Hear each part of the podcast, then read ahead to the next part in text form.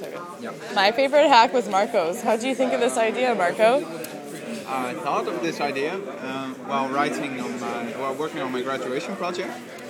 And I was thinking, well, if there's something like Disqus that lets you very easily put a text comment field on your website, why not do the same with sound?